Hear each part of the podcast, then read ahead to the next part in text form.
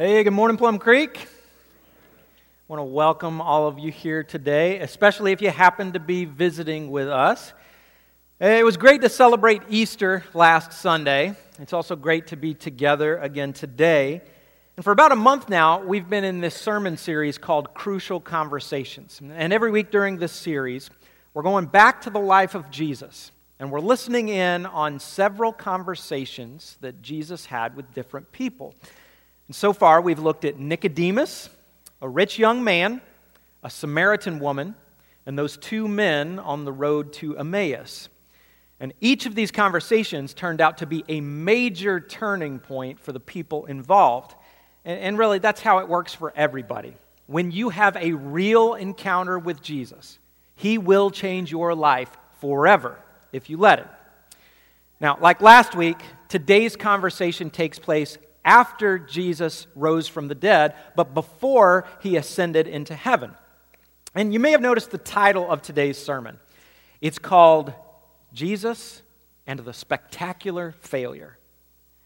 And just to be clear, we're not talking about a time when Jesus failed because he didn't do failure.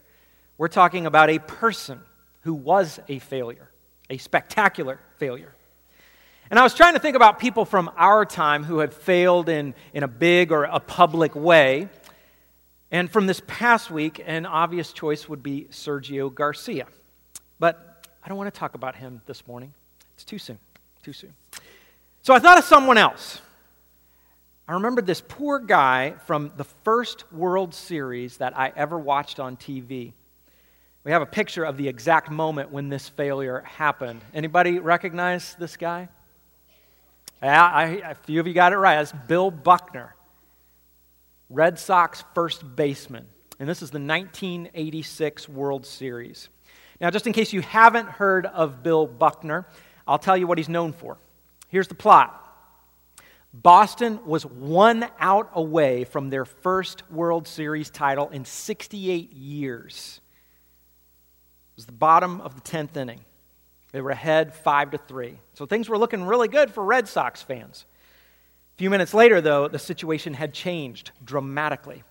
The Mets tied the game at 5 to 5. Mookie Wilson is at the plate for the Mets. He's facing a full count. And then he hits a slow roller in the direction of first base, right to Bill Buckner. Should have been an easy play, but for whatever reason, the ball rolls right through Buckner's legs. The Mets go on to win the game. Then they also win game seven, and they steal that World Series away from the Red Sox. Now, to be honest, I feel a little guilty even mentioning this story because really, Bill Buckner just made a mistake. I don't think it's fair to call this a spectacular failure. But the truth is, that's exactly how some of the Red Sox fans reacted. Buckner got all kinds of abuse for this for years and years. And even though he had over 2,700 hits in his career, even though he won a batting title, many people only remember him for this one disastrous error. Now, the good news is, based on some interviews I've seen, uh, it looks like Buckner is dealing with this legacy pretty well these days. Uh, he's even been able to laugh about it. But here's the question I have for all of us. In the aftermath of our failures, even spectacular failures. How do you come back from that? Is it even possible? And you might say, well, it depends on what it was. Well, let, let's, let's put it this way What if your failure was different than Buckner's? What if yours wasn't a mistake? What if it was intentional? Maybe you made a promise and then you didn't keep it. Or maybe you caused pain for someone who should have been able to trust you. Or, or maybe you damaged the relationship between yourself and others, or between yourself and God. If that's the case, then what do you do? How do you come back from that? And then how does God look at you? How does He respond? Well, we're going to get some very helpful answers to those questions this morning. Uh, in today's story, we're looking at Simon Peter, one of the most prominent disciples of Jesus. And a lot of us know at least a little about Peter, but to make sure we're on the same page, let's paint a picture of this guy. How would you describe Simon Peter? Well, if you wanted to put a positive spin on it, you might call him action oriented. If you wanted to be more critical, though, you might call him an impulsive hothead. And the reality is, both of those things are true. Peter did not like to sit quietly with his mouth shut. He was often the first one to speak up and the first one to take action. You might call him a ready, fire, aim kind of guy. For example, on the night when Jesus walked on water, who was it that stepped out of the boat and walked out to Jesus? It was Peter. And then later, on the night when Jesus was arrested, who was it that pulled out a sword and cut off the ear of one of the Roman soldiers? It was Peter. Now, you'd have a hard time finding a more courageous guy in the New Testament, but there was a downside to Peter's temperament. Uh, sometimes being impulsive got him into trouble. He would say the wrong thing or do the wrong thing because he just wasn't thinking. And then Jesus really had to get on him from time to time. Peter's life with Jesus was kind of a roller coaster. He, he, he would be courageous, but then he would also be impetuous. He'd come up with something amazing, and then he'd follow up with a completely boneheaded move. And by the way, how many of us can relate to that? We have these moments of temporary greatness, and then before you know it, boom, there's another failure. It's pretty frustrating, isn't it? And, and the worst is when we hit those extreme low points, those spectacular failures, the, the times when you hit rock bottom. For Peter, his low point was on the night Jesus was arrested, shortly before the crucifixion. And many of you know what happened. After Jesus' arrest, he was taken before the high priest for interrogation. Peter was standing outside. He was on the fringes. He was anxious and he was scared, but you would hope that he would be loyal to Jesus, right? It didn't turn out that way, though. At one point, Peter is standing in the courtyard. He's by this charcoal fire. And this servant girl walks up to him and she says, You aren't one of this man's disciples, too, are you? What does Peter say next? He replies, I am not. I am not. An outright denial of any connection to Jesus. Now, that would have been a bad thing for any of the disciples to do, but this was especially outrageous coming from Peter for three reasons. First, Peter wasn't just one of the twelve, he was one of the three. Jesus had this inner circle of disciples, and in that circle was only Peter, James, and John. Those three had a special relationship with Jesus. They were included in certain things when others were left out.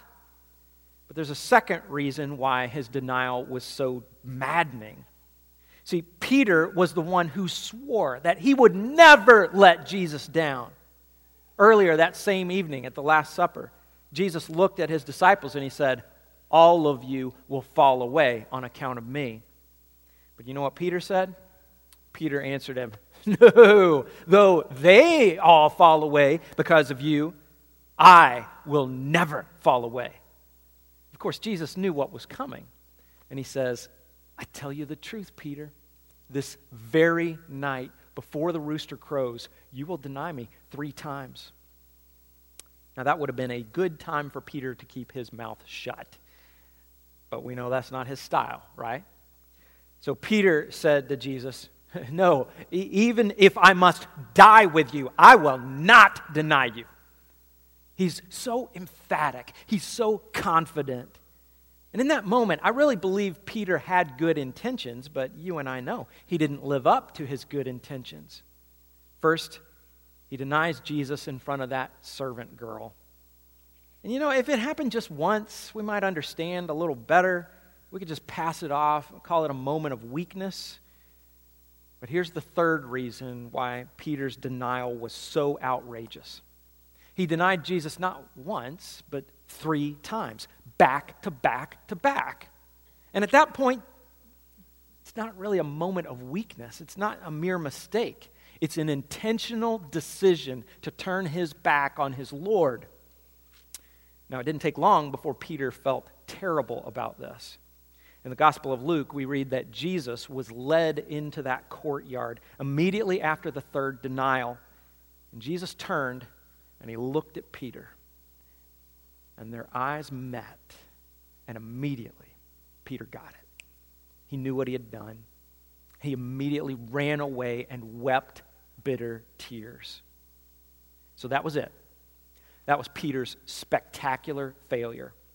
And we can look back on that and say, Peter, what were you thinking? But the truth is, we can relate to this a little more than we'd like to admit. I heard a preacher named Jake Barker say that Peter just fell into a pattern that we've all followed at one point or another. It's a pattern that's common to everyone, and it goes like this I said I wouldn't, then I did, and now what? I said I wouldn't, then I did, and now what? now, if we thought about that for a minute, I'm sure we could come up with all kinds of examples of where we've seen this pattern in our lives. New Year's resolutions would be one example. Sometimes the pattern shows up in trivial ways, but other times it's more serious. I said I would go back to that bad habit. I said I would not go back to that bad habit, but then I did. Or I, I said I, I, I wouldn't go back to that bad relationship, and then I did. Or I said I wouldn't lose my temper. I said I wouldn't cross that line again. This pattern crops up far too often. I said I wouldn't, then I did. And then there's that question at the end now what? So, yeah, I, I blew it. I didn't live up to who I, I should be. But then, how do I move on? Is it possible to come back from that? And, and most importantly, uh, what does God think of me? Now what? Uh, will He give me another chance, or, or have I run out of chances? That's why today's story is so important. We find out how God responds after a spectacular failure. We pick up this part of the story in John chapter 21. And if you have a Bible or a Bible app, you can go ahead and turn there. And I'll give you a summary of what's happening in the early part of this chapter. Jesus has risen from the dead, and he's made a few appearances, but he's not really around as much as he used to be. And on this particular day, several of the disciples are together, and they're up in Galilee, in the northern part of the country. That's where they grew up. And it seems like they're not quite sure what to do next. They're standing around looking at each other, and then guess who speaks up? Yeah, it's Peter. Peter says, Well, guys, I'm going fishing.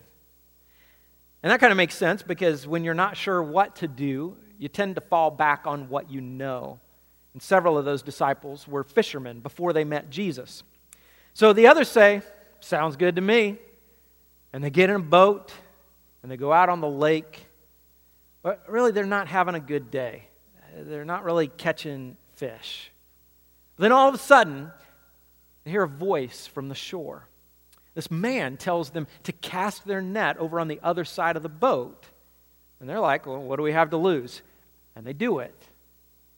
Right away, their net is so full of fish, they're not able to haul it in. And something very similar had happened one time before. You can read about it in Luke chapter 5.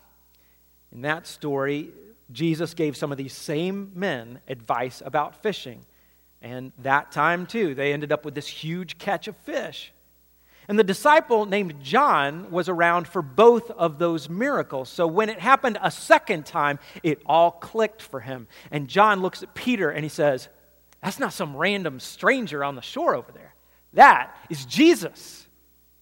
And you know what happens next, right? Simon Peter is about to go into action mode. He doesn't hang back and talk this over with John. He, he doesn't even wait to help pull in the fish. Peter dives into the water with his clothes on and furiously starts swimming to the shore. He's racing to Jesus because he doesn't want to miss a chance to connect with him. See, Peter knows that he and Jesus need to talk. It's time for a crucial conversation. Well, Peter swims to the shore. The other disciples eventually catch up, and they all have breakfast together. But then Peter and Jesus step aside to have a one on one conversation. Let's jump into John 21 here, starting at verse 15. It says, When they had finished breakfast, Jesus said to Simon Peter, Simon, son of John, do you love me more than these? And he said to him, Yes, Lord, you know that I love you. And Jesus said to him, Feed my lambs. Now let's remember the significance of this conversation. Peter hasn't had the chance to sit down and talk with Jesus like this since his spectacular failure. And I can't imagine the anxiety of wondering what Jesus would say to him. But in this verse, Jesus starts off with a question. And it seems like kind of a strange question, right? Simon, do you love me more than these? In other words, do you love me more than the other disciples do? Now, why would Jesus say that? Is he running some kind of contest to see who loves him the most? No, it's actually very logical when you think about it. What was it that Peter claimed right before he denied Jesus? He said, Even if the other disciples fall away, I will never fall away. They may fail you, but I won't fail you. My love, my commitment, it's greater. Now, that was a pretty audacious claim. And he proved he couldn't live up to that claim. So, with that question, Jesus is kind of bringing up the elephant in the room. And we can understand how this would have been very painful for Peter. But here's the irony by this point, it's very possible that Peter did have a deeper love for Jesus than the other disciples. And you may ask, how so? Well, it goes back to something that Jesus said early in his ministry. Jesus said, Those who are forgiven much love much, but those who are forgiven little love little. Now, what does that mean? Well, uh, it's like this if God offers you forgiveness, but you've always kind of thought you're, you're not really that bad of a person, well, then you won't feel like you had that much to be forgiven for. And that won't seem like that great of a gift. And, and then you're not going to be that grateful, right? But then what if you are convinced that you have become a spectacular failure? and, and that you deserve whatever punishment God would give you, up to and including an eternity in hell. Well, if that's the case, and then God allows you to escape that punishment, and He treats you kindly instead, how will you respond? You might sound like one of those aliens from the Toy Story movies. You'll be like, You have saved my life. I am eternally grateful. See, when, when you know that you deserve condemnation and God forgives you instead, well, your natural response is great love, deep gratitude. So now back to Peter. Do you think he had come to terms with the seriousness of his sin? I believe he had. Right after his denials, when Peter locked eyes with Jesus, he knew he had done something dreadful.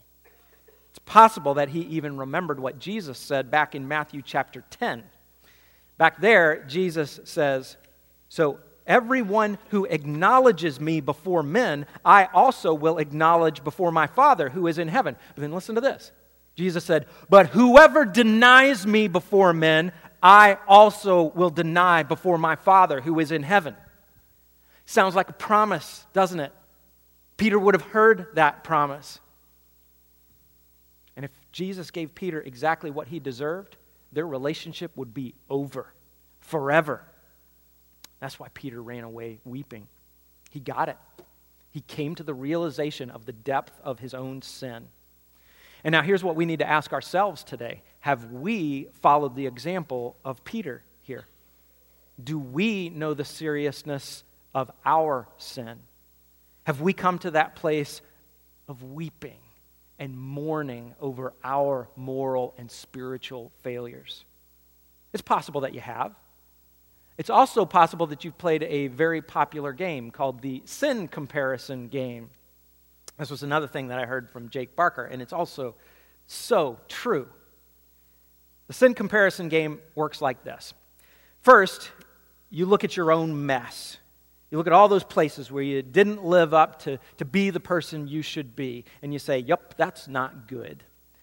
But then here's what you do next you look around and you find someone who, in your opinion, is a little more guilty than you are. You find this person who sins more frequently than you do, or, or maybe some of their sins just seem especially heinous. And then when you compare yourself to them, it makes you feel better because you can say, Well, I'm not perfect, but I'm a notch above that guy. And, at least I haven't sunk to her level. And you wouldn't necessarily say this, but you're kind of hoping that God notices. You're, you're not really a major league sinner, you're just in the minor leagues. But whenever we play that game, all we're doing is we're just demonstrating how messed up our thinking is. That kind of thinking says, you know, I'm a pretty good person overall.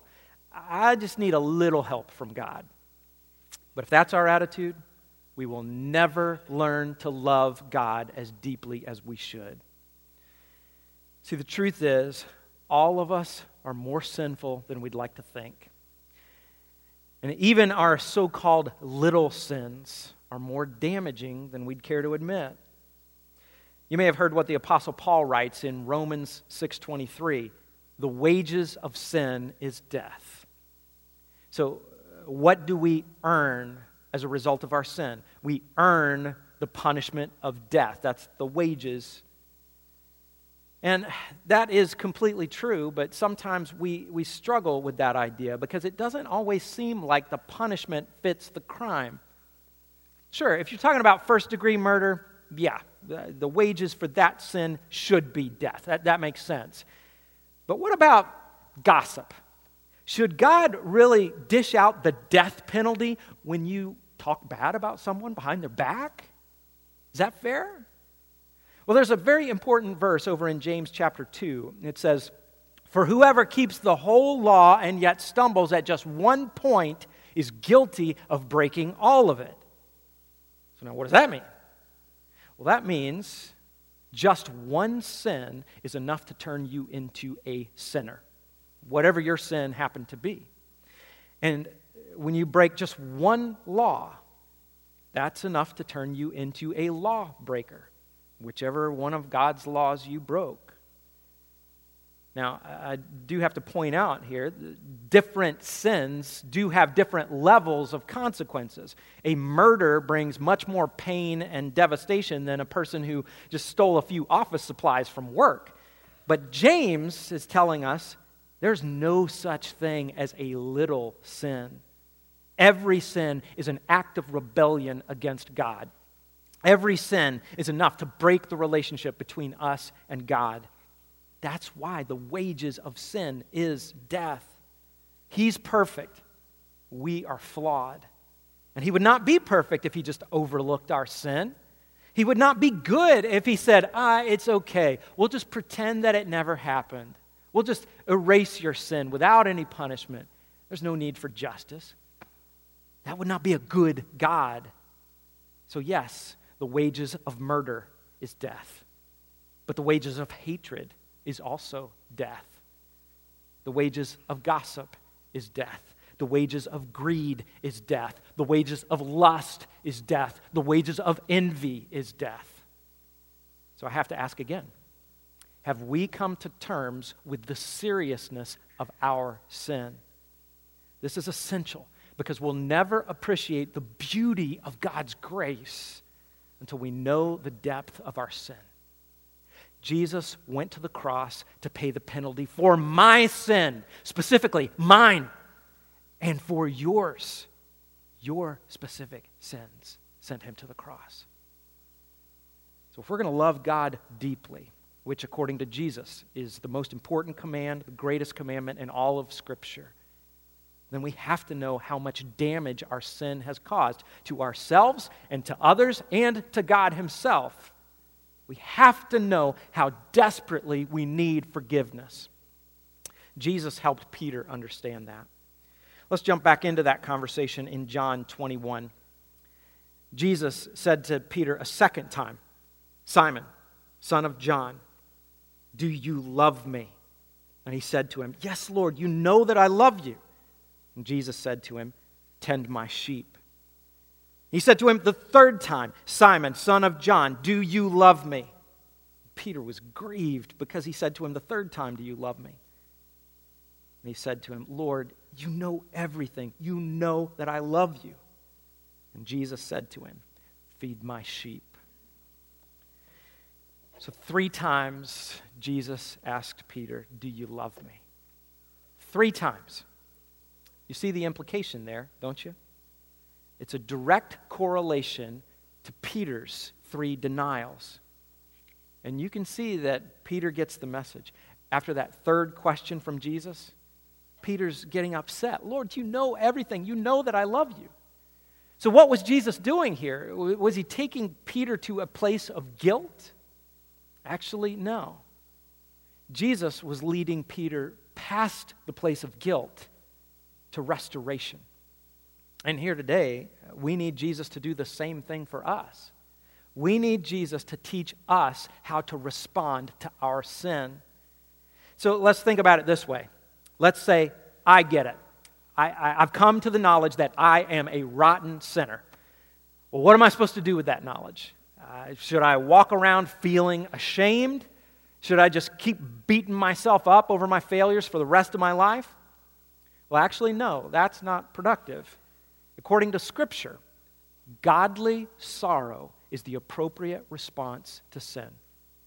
Look at what Paul writes in 2 Corinthians 7. He says, Godly sorrow brings repentance that leads to salvation and leaves no regret. But worldly sorrow brings death.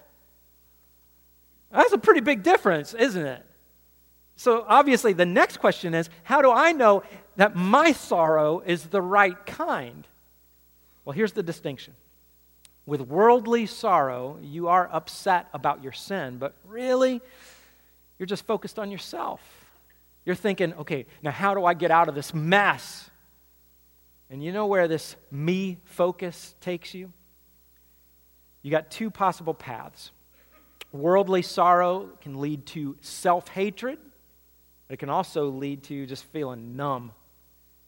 Some people, they, they fall into this pit of shame and guilt, and that is a miserable place to be. But not everyone does that. Others go to this other place where, where they're saying, Yeah, I blew it. So it's too late for me now. Why should I care at this point? It's kind of a numbness. But you know, in the end, both of those paths lead to the same destination. Worldly sorrow leads to diving deeper into sin. We already talked about where sin leads, right? Sin leads to death. All of Scripture is in agreement on this. Sin leads to death. But now, what about the other side? What does godly sorrow look like? Well, with godly sorrow, you're also upset, but you're upset that you have wronged God. Instead of a me focus, you're learning to look beyond yourself. You're learning to look to God. And then where does that lead? Godly sorrow leads to conviction. Conviction is not just an empty shame, it's, it's, it means you're, you're willing to make a real change. And so conviction leads to repentance. Repentance is where you turn away from your sin, you do a 180, and you stop following the evil desires in your heart, wherever they lead you, and you start following where God leads. That's repentance. And then, like we saw in that verse, repentance leads to salvation. It's when you come to Jesus and you bring him everything. You bring your whole heart, you bring your past, you bring your failures, and you give it all to him. And you say, Jesus, I'm yours. My life, my future, it's all in your hands. And when you do that, He will bring you to that place of restoration where your sin has been erased and where you get what you don't deserve. Instead of punishment, you get a restored relationship with God that goes on forever.